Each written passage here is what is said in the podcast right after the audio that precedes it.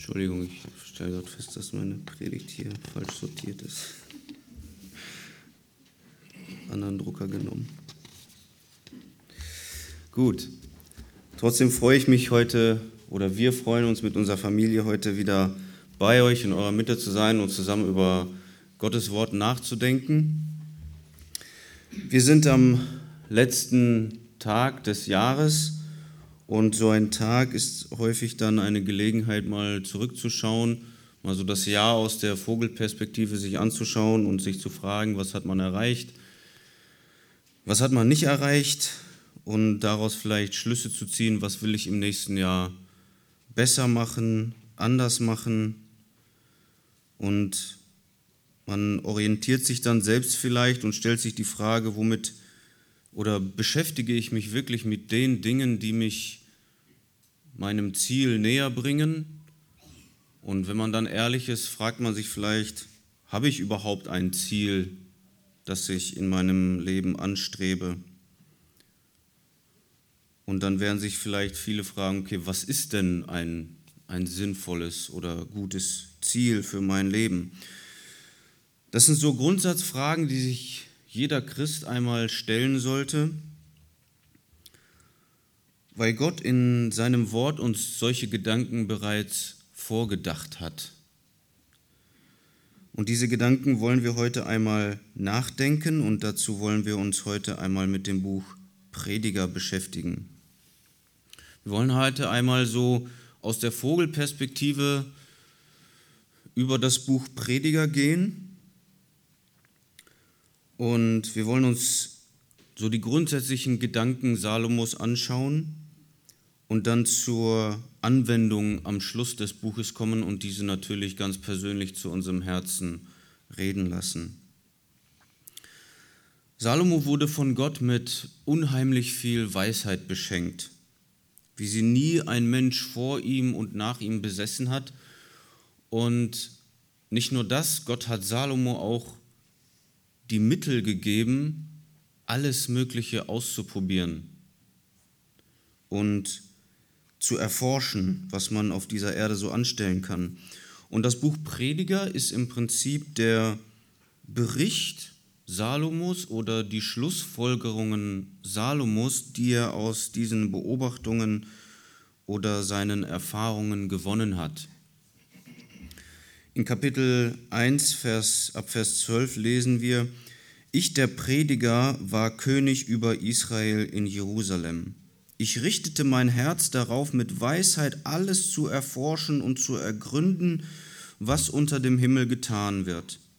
Das ist ein mühseliges Geschäft, das Gott den Menschenkindern gegeben hat, damit sie sich mit ihm plagen sollen. Ich beobachtete alle Werke, die getan werden unter, Sonne, unter der Sonne, und siehe, es war alles nichtig und ein Haschen nach Wind. Hier beschreibt Salomo, was er im Buch Prediger tut oder was sein Ziel mit diesem Buch ist. Er erforscht und ergründet alles, was unter der Sonne geschieht und er präsentiert uns sein Ergebnis im Buch Prediger. Wenn wir das Buch Prediger mehrere Male hintereinander durchlesen, das ist so die Art, wie ich an so ein Buch herangehe und dann so auf bestimmte Wiederholungen achten, dann werden uns einige Dinge auffallen, die Salomo besonders betont. Und deswegen möchte ich als erstes mit euch einmal diese Beobachtungen teilen, die ich im Buch Prediger gemacht habe. Und das Erste, was ich erwähnen möchte, das sind die Aussagen, die uns Salomo als den Beobachter oder den, den Forscher zeigen. Und wir lesen zum Beispiel in 2 Vers 12, da sagt er, und ich wandte mich, um Weisheit und Tollheit und Torheit zu betrachten. In 2 Vers 20 sehen wir, da wandte ich mich, mein Herz der Verzweiflung zu überlassen. In 4 Vers 1 sehen wir, und ich wandte mich und sah all die Unterdrückungen, die unter der Sonne geschehen. 6 Vers 1, es gibt ein Übel, das ich unter der Sonne gesehen habe, schwer lastet es auf dem Menschen. Also wir sehen, Salomo wendet sich von einem zum anderen und er sieht was unter der Sonne, also was auf der Erde so alles passiert. Und wir sehen immer wieder diese Formulierung, ich richtete mein Herz darauf oder ich sah unter der Sonne oder ich wandte mich diesem oder jenem zu. Salomo wendet sich nacheinander so den verschiedenen Bereichen unseres Lebens zu und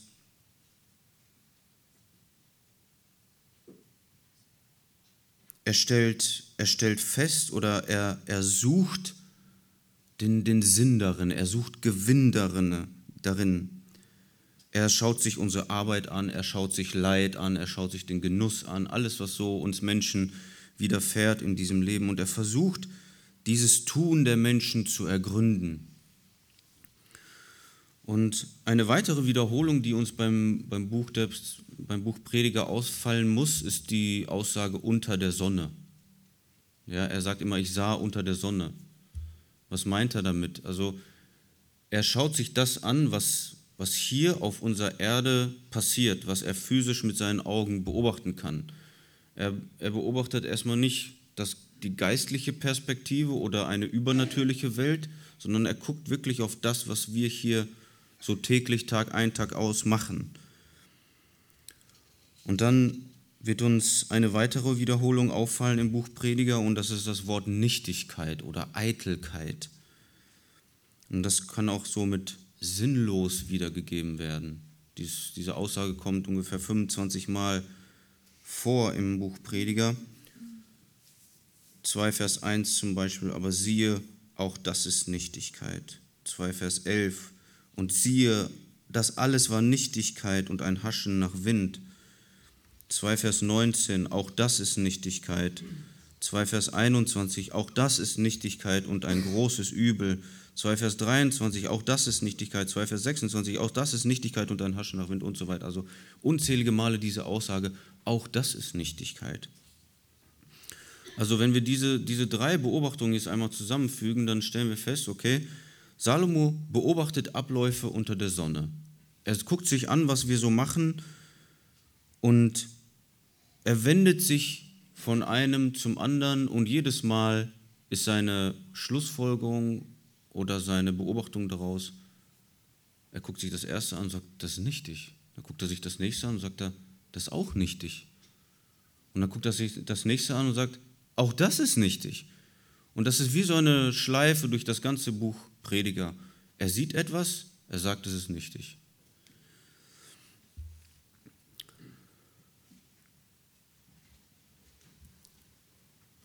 Und die nächste Beobachtung, die ich jetzt einmal schildern möchte, ist eine Frage, die Salomo dann nach diesen Beobachtungen stellt.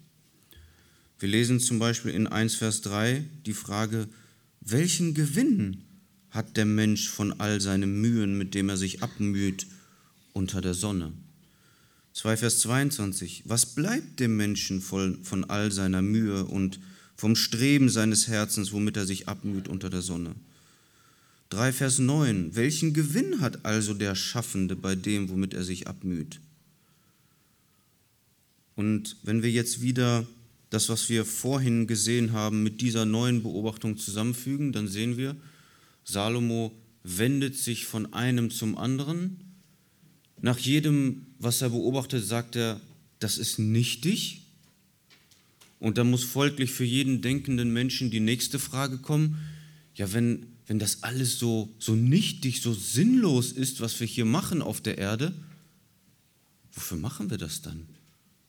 Was ist der Gewinn? Was ist der Nutzen bei all dem, was wir hier so tun? Also Salomo wiederholt im Buch Prediger immer wieder diese, diese Schleife. Beobachtung, Feststellung, es ist alles nichtig, und dann die Frage, welchen Gewinn haben wir aus dem, was wir Tag ein, Tag aus tun? Und ich möchte jetzt nach diesem, das ist so die, der, Grund, der Grundzug des, des Buches Prediger, die Grundherangehensweise von Salomo. Und ich möchte jetzt etwas mehr ins Detail gehen. Und wir werden uns jetzt einige Schlüsselstellen im Buch Prediger einmal anschauen. Und die erste, die erste Stelle ist Kapitel 1, ab Vers 1 bis 3. Da beginnt Salomo dieses Buch, die Worte des Predigers des Sohnes Davids, des Königs in Jerusalem. O Nichtigkeit der Nichtigkeit, spricht der Prediger. O Nichtigkeit der Nichtigkeit, alles ist nichtig. Was bleibt dem Menschen von all seiner Mühe, womit er sich abmüht unter der Sonne? Und jetzt sehen wir, nachdem wir diese Beobachtungen durch das Buch Prediger gesehen haben, sehen wir, dass er quasi die ganze Hauptbotschaft des Buches Prediger in diese ersten drei Verse gestellt hat. Oder im Prinzip schon das Ergebnis seiner Beobachtung. Er sagt, alles ist nichtig. Was bleibt dem Menschen von all seiner Mühe, womit er sich abmüht unter der Sonne? Er guckt sich alles an und er kann nur die Hände über dem Kopf zusammenschlagen und sagen, Nichtigkeit der Nichtigkeiten. Und diese doppelte Form, das ist so eine hebräische Art der Steigerung. Ne? Das, das Buch Hohelied zum Beispiel, das wird das Lied, das Lied der Lieder genannt, womit man einfach sagen möchte, das ist das schönste Lied. Und wenn Salomo sagt, Nichtigkeit der Nichtigkeiten, dann möchte er damit sagen, das ist das Allernichtigste oder das Allersinnloseste, was es gibt. Salomo beginnt also das Buch Prediger mit dieser Aussage, und er stellt sofort an den Anfang, was seine zentrale Aussage oder sein, seine Hauptaussage ist. Und Salomo wird dann, wird dann am Ende des Buches Prediger dahin kommen, dass der Sinn nicht in dem zu finden ist, was wir unter der Sonne sehen oder tun. Aber bevor wir zu diesen Schlüssen kommen, wollen wir die Gedanken Salomos oder die Gedanken Gottes, müssen wir sagen, einmal von Anfang an nachdenken, um zu verstehen, was, warum das hier auf der Erde so sinnlos ist. Und wir werden uns jetzt mal diese, die erste Schleife, diese erste Argumentationsfolge werden wir uns einmal im Detail angucken. Und dazu könnt ihr mal Prediger 1 aufschlagen. Wir lesen mal ab Vers 4 bis Vers 11. Da sagt Salomo quasi nach dieser Einleitung, eine Generation kommt und eine Generation geht, aber die Erde besteht in Ewigkeit. Und die Sonne geht auf und die Sonne geht unter und sie strebt ihrem Ort zu, wo sie wieder aufgeht. Der Wind geht nach Süden und wendet sich nach Norden, immer wieder sich wendend, geht er dahin, um zu seinem Ausgangspunkt kehrt der Wind zurück. Alle Flüsse gehen ins Meer und das Meer wird doch nicht voll. An den Ort, wohin die Flüsse gehen, dorthin gehen sie immer wieder. Alle Worte mühen sich ab, nichts vermag ein Mensch zu sagen. Das Auge wird nicht satt zu sehen und das Ohr nicht voll vom Hören. Das, was war, ist das, was wieder sein wird. Und das, was getan wurde, ist das, was wieder getan wird. Und es gibt gar nichts Neues unter der Sonne. Gibt es ein Ding, von dem einer sagt, siehe, das ist neu? Längst ist es gewesen für die Zeitalter, die vor uns gewesen sind. Da gibt es keine Erinnerung an die früheren und an die künftigen, die sein werden. Auch an sie wird man sich nicht mehr erinnern, bei, dem, bei denen, die noch später sein werden. Das ist die erste Beobachtung Salomos, mit welcher er zeigt, dass die Abläufe unter der Sonne sich immer und immer wieder wiederholen. Und wir fragen uns, wenn, wenn unsere Mühe oder das Tun von uns Menschen hier auf der Erde wirklich einen, einen Sinn hätte, dann, dann müsste es doch eine, eine Entwicklung geben. Dann müsste es doch mit fortschreitender Zeit immer einem höheren Ziel zusteuern, was Sinn macht. Aber das sehen wir nicht. Unsere Welt wird zwar technisch immer moderner, und die Abläufe werden immer schnelllebiger, aber damit nicht sinnvoller. Wenn ich durch modernere Technik meine Ziele schneller erreiche, aber mein Ziel nicht sinnvoll ist, dann macht das keinen Sinn. Wir gehen zur Schule, wir machen eine Ausbildung, Wir studieren, damit wir Geld verdienen. Wir geben das Geld für Nahrungsmittel aus, damit wir leben können. Wir kaufen uns Kleidung, damit wir uns und unsere Kinder anziehen können. Diese Kleidung waschen wir immer wieder. Wir arbeiten, um ein Haus zu erwerben, das wir vielleicht unser Leben lang renovieren, in Schuss halten. Wir kaufen uns Autos, damit wir überhaupt zu unserer Arbeitsstelle hinfahren können. Das Auto hat auch irgendwann ausgedient und du musst wieder für das nächste Auto arbeiten. Und am Ende deines Lebens, wenn du Glück hast, hinterlässt du deinen Kindern etwas und das, was du deinen Kindern hinterlässt, damit werden deine Kinder genau das Gleiche machen, was du schon gemacht hast. Ob sie das weise verwalten werden, was du ihnen zurücklässt, weißt du nicht. Und so, so beobachtet Salomo dieses Treiben auf der Erde und sagt im Prinzip, das ist doch ein sinnloser Kreislauf. Das sieht so aus wie Beschäftigungstherapie. Es passiert immer wieder dasselbe. Und deswegen sagt Salomo dann im Vers 13, das ist eine üble Beschäftigung, die Gott den Menschenkindern gegeben hat, sich damit abzuplagen.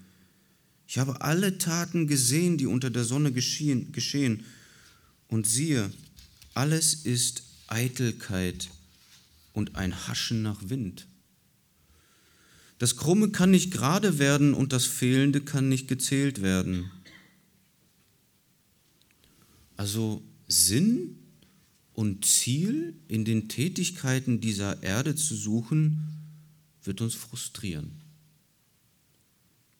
Niemand wird Sinn und Erfüllung darin finden. Gott hat die Abläufe unter der Sonne bewusst krumm gestaltet. Und niemand wird gerade machen, was er gekrümmt hat, sagt Salomo. Dann gehen wir weiter in dieser Beobachtung Salomos 2, Vers 1.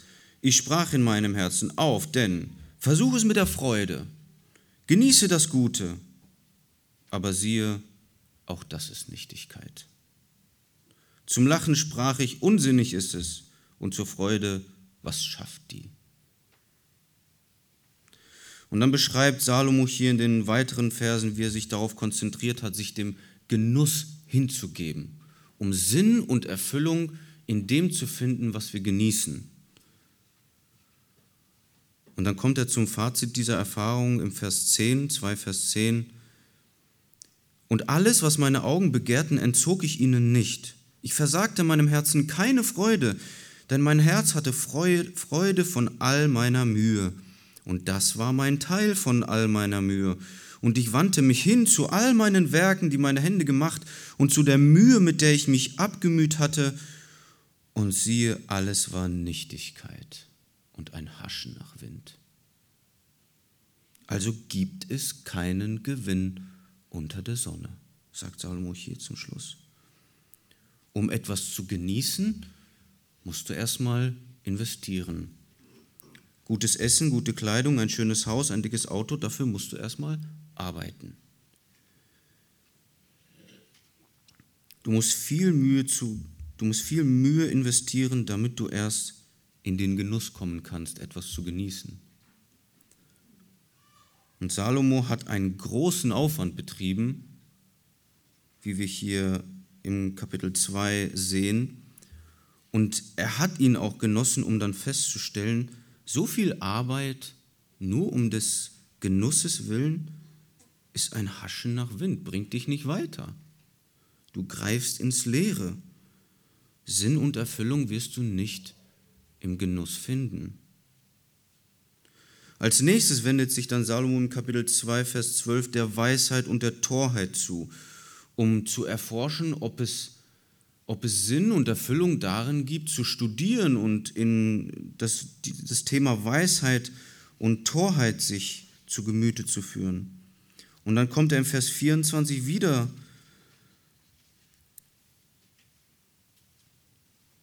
Nee, er sagt zuerst im Vers 23, dass auch dieses, also dass das Streben nach Weisheit, nichtig ist. Und dann kommt er im Vers 24 wieder zum Thema Genuss und sagt, es gibt nichts Besseres für den Menschen, als dass er isst und trinkt und seine Seele Gutes sehen lässt bei seinen Mühen. Auch das sah ich, dass dies alles aus der Hand Gottes kommt. Denn wer kann essen und wer kann fröhlich sein ohne mich? Denn dem Menschen, der vor ihm wohlgefällig ist, dem gibt er Weisheit und Erkenntnis und Freude. Also ab Vers 1 im Kapitel 2 hat Salomo festgestellt, dass das Streben nach Genuss und Vergnügen nichtig ist und ein Haschen nach Wind ist. Und nachdem er dann als nächstes feststellt, dass es dem Weisen genauso geht wie dem Toren, ist es somit auch nichtig, nach Weisheit zu suchen. Und dann sagt Salomo, anscheinend gibt es unter der Sonne wirklich nichts Besseres als das zu genießen, was Gott uns zum Genuss darreicht. Und ich möchte betonen, dass die Formulierung es gibt nichts Besseres, die bedeutet nicht, dass das das Allerbeste ist, was wir hier in der Erde haben. Es bedeutet, dass das sowas wie, oder es bedeutet eher, es gibt leider nichts Besseres ich habe gesucht und ich habe leider nichts Besseres gefunden auf dieser Erde, als das zu genießen, was wir genießen können. Es ist also nur zum Teil eine Antwort auf die Frage nach dem Sinn unseres Lebens. Genuss ist etwas Schönes, es ist eine Gabe Gottes. Gott gibt es auch nicht jedem, sondern nur dem, der vor ihm wohlgefällig ist. Und das war jetzt die erste Schleife, kann man sagen. Also Salomo hat etwas beobachtet, er hat festgestellt, dass diese Dinge nichtig sind. Er hat sich gefragt, was für ein Gewinn haben wir davon? Und seine Antwort ist, mein Teil in meiner Mühe ist das zu genießen, was Gott mir gewährt. Das war so der, der erste Gedankengang.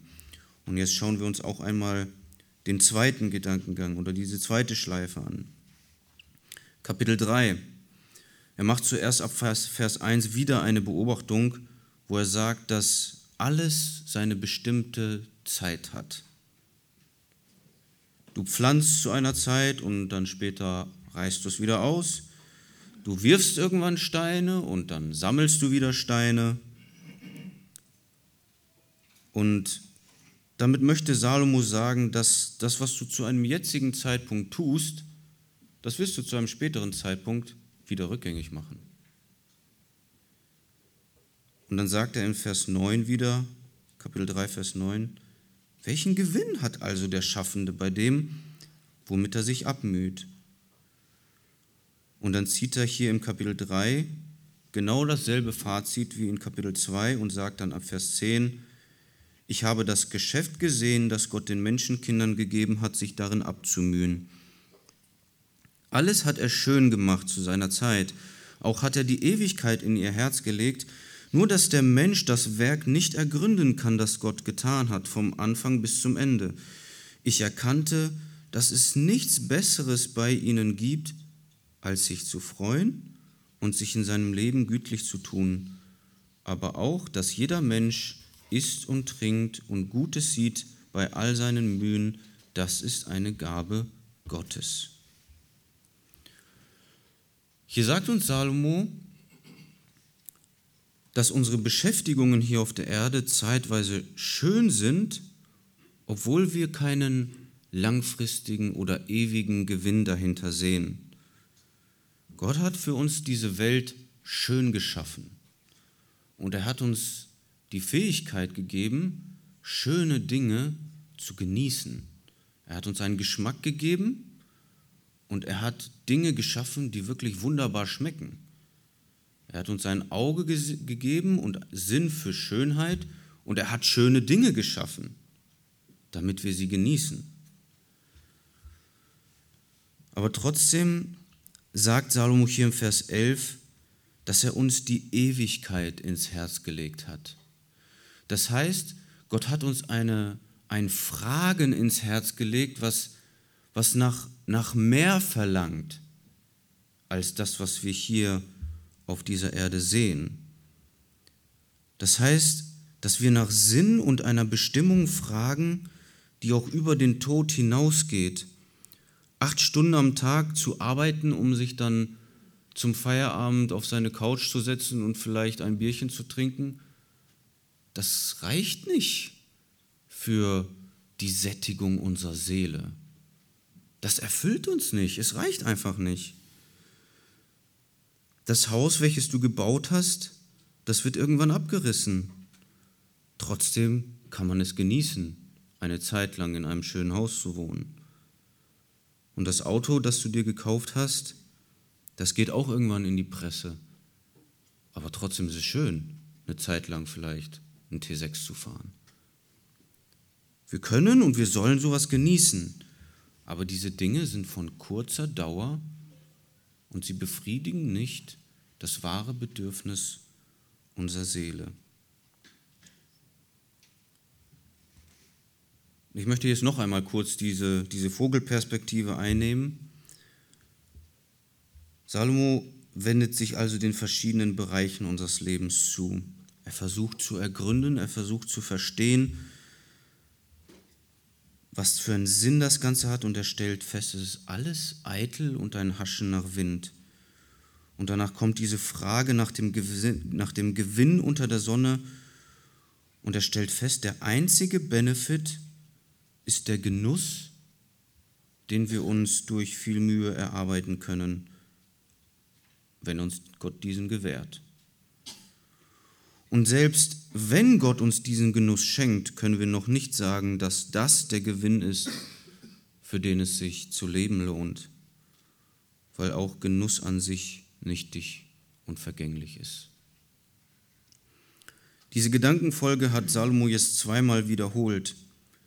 Wir haben ins Kapitel 2 angeschaut, Kapitel 3, und genau diese gleiche Gedankenfolge wiederholt sich noch zweimal im Buch Prediger im Kapitel 4 und 5 und dann noch einmal von Kapitel 6 bis ähm, Anfang Kapitel 9. Also diese, diese Gedankenfolge wiederholt sich also viermal im Buch Prediger. Und wenn wir uns jetzt von jedem dieser Gedankengänge einmal das Ende anschauen, wo Salomo zu dem Schluss gibt, dass es nichts Besseres gibt, als zu genießen, dann lesen wir zum Beispiel in Prediger 2, Vers 25, wer kann essen und wer kann fröhlich sein ohne mich?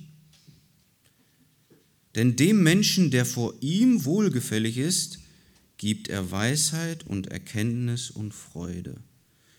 Hier sagt uns Salomo also, dass Gott nicht jedem Menschen den Genuss seiner Güter gönnt, sondern nur dem, der es gefällt der ihm gefällt. Diese Frage, wer kann essen und fröhlich sein ohne mich, ist eine rhetorische Frage. Die Antwort ist niemand.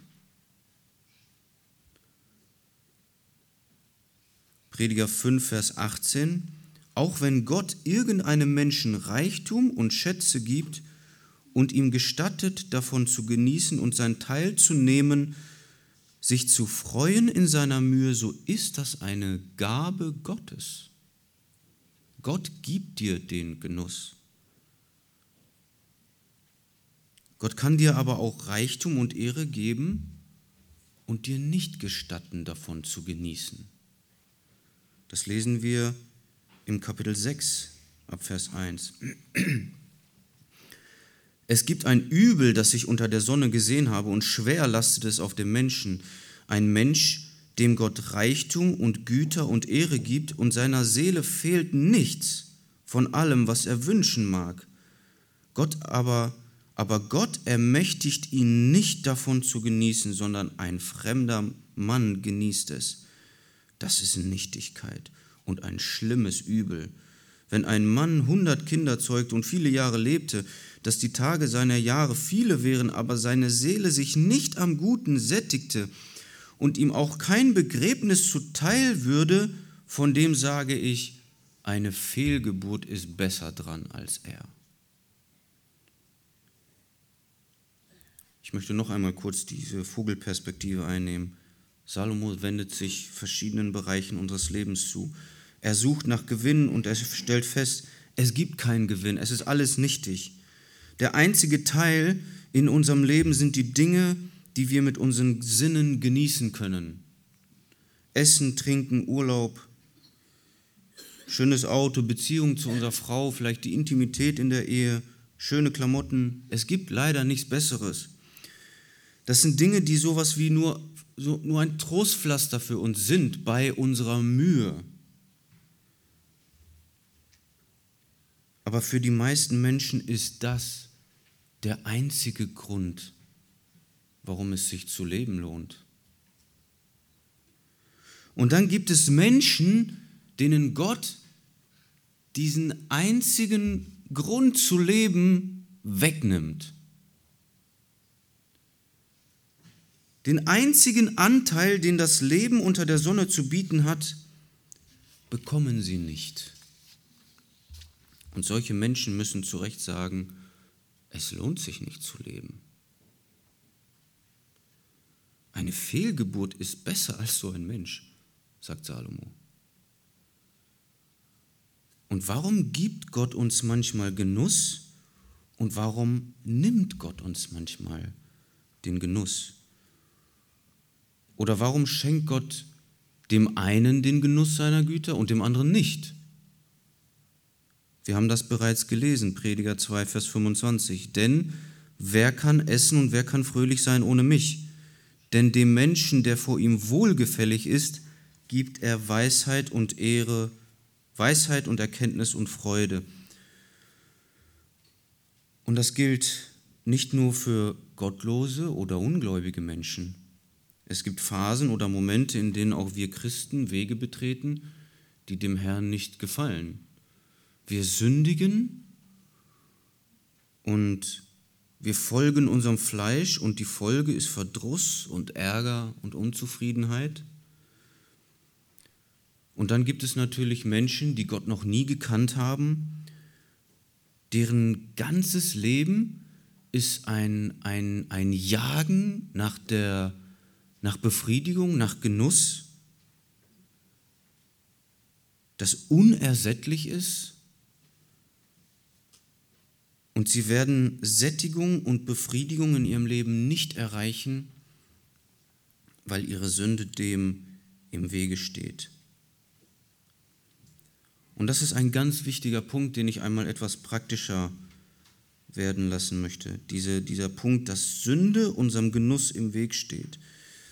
Wenn wir einmal Prediger 9 lesen, Prediger 9 ab Vers 7, da schreibt Salomo, so geh nun hin, iss dein Brot mit Freuden, Iss mit Freuden dein Brot und trinke deinen Wein mit fröhlichem Herzen, denn Gott hat dein Tun längst gebilligt. Lass deine Kleider allezeit weiß sein und lass das Öl nicht fehlen auf deinem Haupt. Genieß das Leben mit der Frau, die du liebst, alle Tage deines nichtigen Lebens, das er dir unter der Sonne gegeben hat. Alle deine nichtigen Tage hindurch. Denn das ist dein Anteil in diesem Leben, und in der Mühe, womit du dich abmühst unter der Sonne. Hier sehen wir, dass Gott uns durch die, durch die materiellen Dinge Genuss schenkt, durch Essen und Trinken. Darüber hinaus gibt er uns auch Genuss aneinander in der Ehe.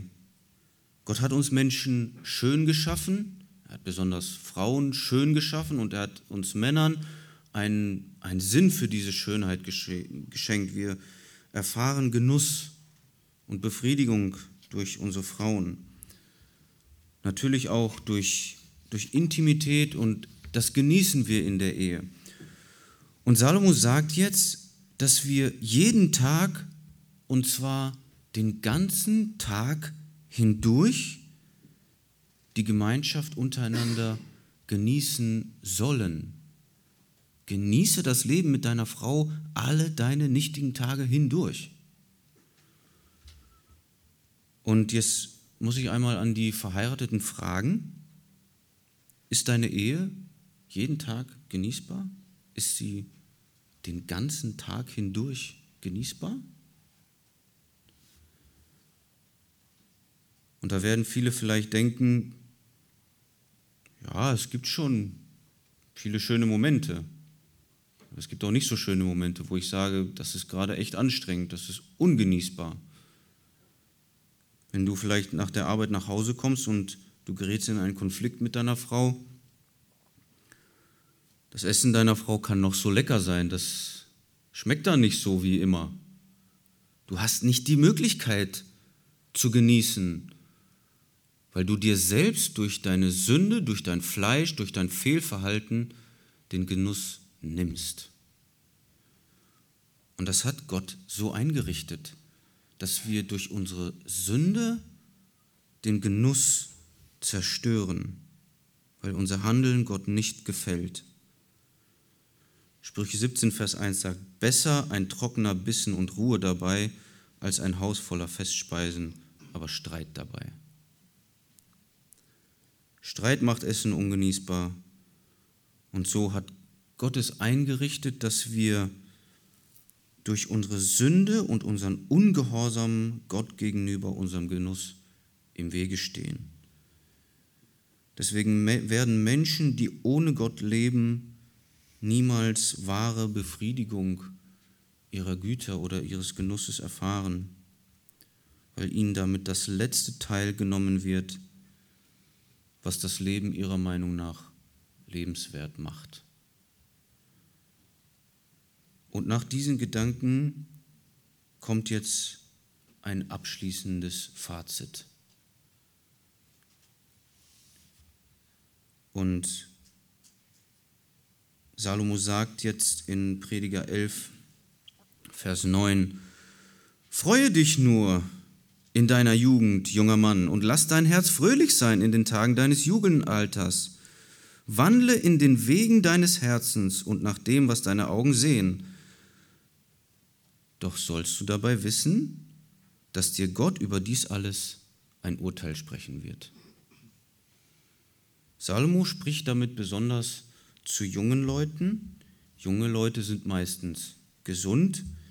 Sie können die Freuden dieses Lebens uneingeschränkt genießen, ohne irgendwelche körperlichen Einschränkungen, die mit den späteren Jahren so dazukommen. Und sehr oft entwickeln dann junge Erwachsene dann diese Einstellung, dass es sich alles einfach nur um meinen Genuss dreht. Ich lebe, um, um Spaß zu haben, um zu genießen. Und Salomo hat, wie einleitend schon erwähnt, gesagt, dass Genuss nur ein Teil ist unserer Mühe. Grundsätzlich ist es so, dass wir viel Mühe und wenig Genuss haben. Und wenn wir die Mühe umgehen wollen und nur den Genuss haben wollen, dann werden wir oft sehr unaufrichtige Wege betreten um uns den Genuss zu holen. Und deswegen warnt Salomo hier in Kapitel 9, in Kapitel 11, Vers 9 und sagt, dass wir die Freuden unseres Lebens genießen dürfen, aber dabei bedenken sollen, dass Gott über alles, was wir tun, ein Urteil sprechen wird. Gott hat eine Meinung zu dem, was du tust. Und ob dein Tun ihm gefällt oder nicht, wird darüber entscheiden, ob du genießen darfst oder nicht. Die beste Zeit, um das Leben zu genießen, ist, wenn man jung ist. Und wenn du das Leben mit deiner Frau genießen möchtest, musst du jung und verheiratet sein. Aber um diese Zeit überhaupt genießen zu können, musst du Gott wohlgefällig sein. Und deswegen folgen jetzt in, in Vers 1, Kapitel 12, folgt jetzt diese Mahnung. Und denke an deinen Schöpfer in den Tagen deiner Jugendzeit, bevor die Tage des Übels kommen und die Jahre herannahen, von denen du sagen wirst, ich habe keinen Gefallen an ihm. Denke an deinen Schöpfer, bevor diese Tage kommen. Und dann beschreibt Salomo, wie wir es in der Schriftlesung gehört haben, die Symptome des Alterwerdens, des Älterwerdens. Die Müllerinnen werden wenige, Das heißt, die Zähne werden wenige. Du fürchtest dich vor der Anhöhe. Du bist schreckhaft. Du fürchtest dich davor, Treppen runterzugehen oder so. Wenn die Starken sich krümmen, damit sind deine Beine gemeint. Ne, und dann beschreibt er in so poetischer Form die, das, das Ende eines Lebens und sagt, bevor die silberne Schnur zerreißt, die goldene Schale zerspringt und der Krug am Quell zerbricht und das Schöpfrad zerbrochen in den Brunnen fällt und der Staub kehrt zur Erde zurück, so wie er gewesen. Und der Geist kehrt zurück zu Gott, der ihn gegeben hat. Nichtigkeit der Nichtigkeit, spricht der Prediger, alles ist nichtig. Es gibt so viele Menschen, die sagen, ich bin jung, ich möchte jetzt erstmal mein Leben genießen. Um meine Beziehung zu Gott kann ich mich später kümmern, wenn ich sowieso alt bin und sowieso das Leben nicht mehr genießbar ist. Und am Ende ihres Lebens stellen sie dann fest, dass ihnen das Leben nicht das gegeben hat, was sie erhofft haben, weil sie ohne Gott gelebt haben. Ihre Pläne wurden durchkreuzt, sie haben Verdruss erlebt und dann geben sie Gott die Schuld dafür, dass ihr Leben ein Scherbenhaufen ist und sie weder das eine noch das andere haben. Und deswegen sollst du an deinen Schöpfer denken, bevor diese Tage kommen. Salomo ist im Buch Prediger dieser Frage nachgegangen, was für uns Menschen auf der Erde Sinn macht. Und er kommt dann nach diesen Gedanken, die wir jetzt zusammen nachgedacht haben, zu diesem folgenden Fazit. Prediger 12, Abvers 13. Lasst uns die Summe aller Lehre hören. Fürchte Gott und halte seine Gebote denn das macht den ganzen Menschen aus. Denn Gott wird jedes Werk vor ein Gericht bringen, samt allem Verborgenen, es sei gut oder böse. Wie kann ich mein Leben am sinnvollsten nutzen? Wie kann ich aus meinem Leben das Beste und das meiste herausholen? Fürchte Gott und gehorche ihm. Wir werden von diesem Leben nichts haben, wenn wir Gott nicht fürchten. Und in diesem Fazit am Ende des Buches nennt Salomo einen zweiten Grund, warum Gott, warum wir Gott fürchten sollen, und das ist sein Gericht. Gott wird unser Tun in, einen Gericht, in ein Gericht bringen. Das heißt, Gott wird über eine Konsequenz deines Tuns entscheiden.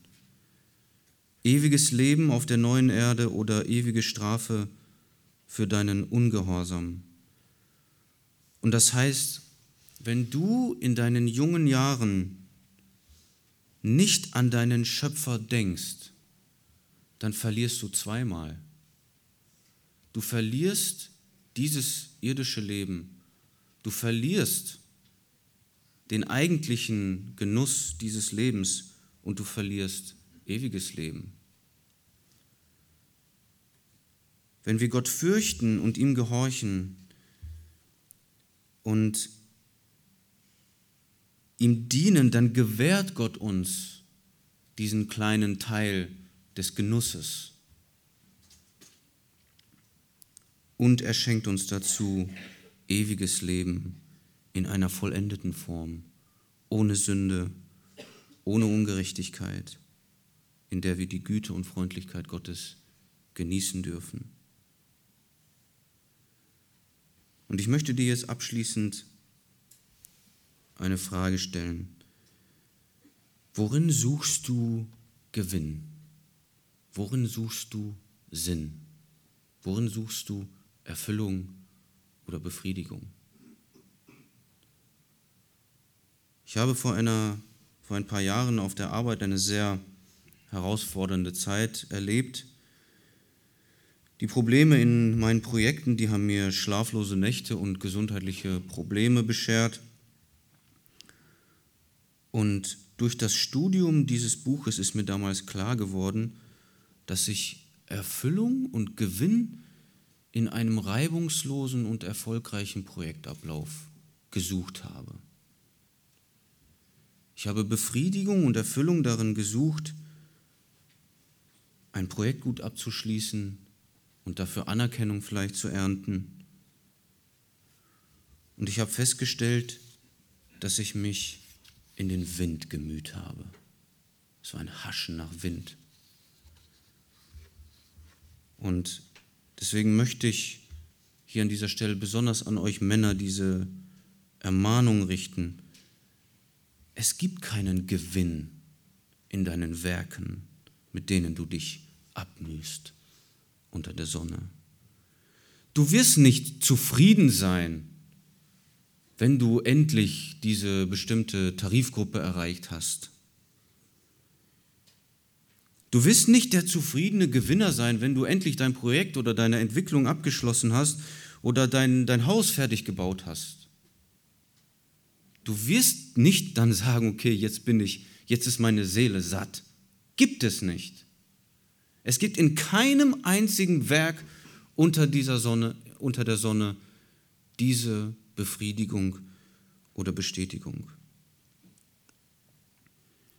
John Street, ein erfahrener Seelsorger aus Kalifornien, er hat oft die Gelegenheit gehabt, am Sterbebett von Männern zu stehen und sie in den letzten Stunden zu begleiten. Und er sagt, dass er keinen einzigen Mann erlebt hat, der rückblickend auf sein Leben sich gewünscht hat, doch mehr Zeit für seine Hobbys investiert zu haben, vielleicht mehr Überstunden gemacht zu haben, um mehr Geld zu verdienen, um sich doch noch dieses oder jenes leisten zu können. Aber so viele Männer haben gesagt, hätte ich mir doch mehr Zeit genommen für meine Familie, für meine Frau, für die Gemeinde, für die Arbeit im Reich Gottes. Das sind Gebote Gottes an dich. Und wenn du sie vernachlässigst, du wirst Verdruss haben in deinem Leben. Das Gleiche gilt natürlich für Frauen. Es gibt genauso Bereiche, in denen Frauen ihren, ihren Sinn und Erfüllung suchen. Vielleicht ein, ein schön eingerichtetes Haus, schön dekoriert, alles schön sauber und aufgeräumt. Nicht dich. Haschen nach Wind. Das wird dich nicht satt machen.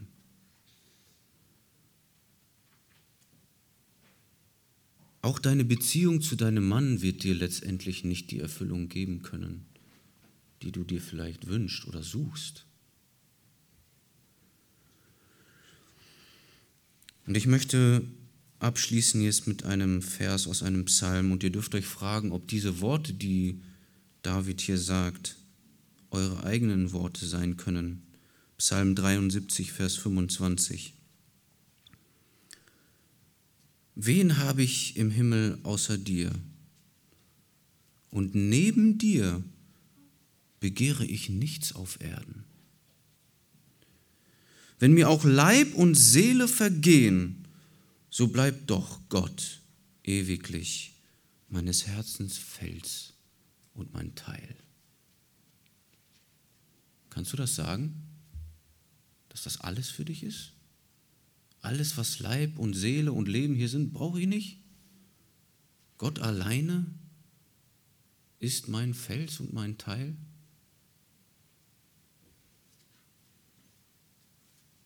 Wünsche uns, dass diese Aussage wir von Herzen sagen können. Amen.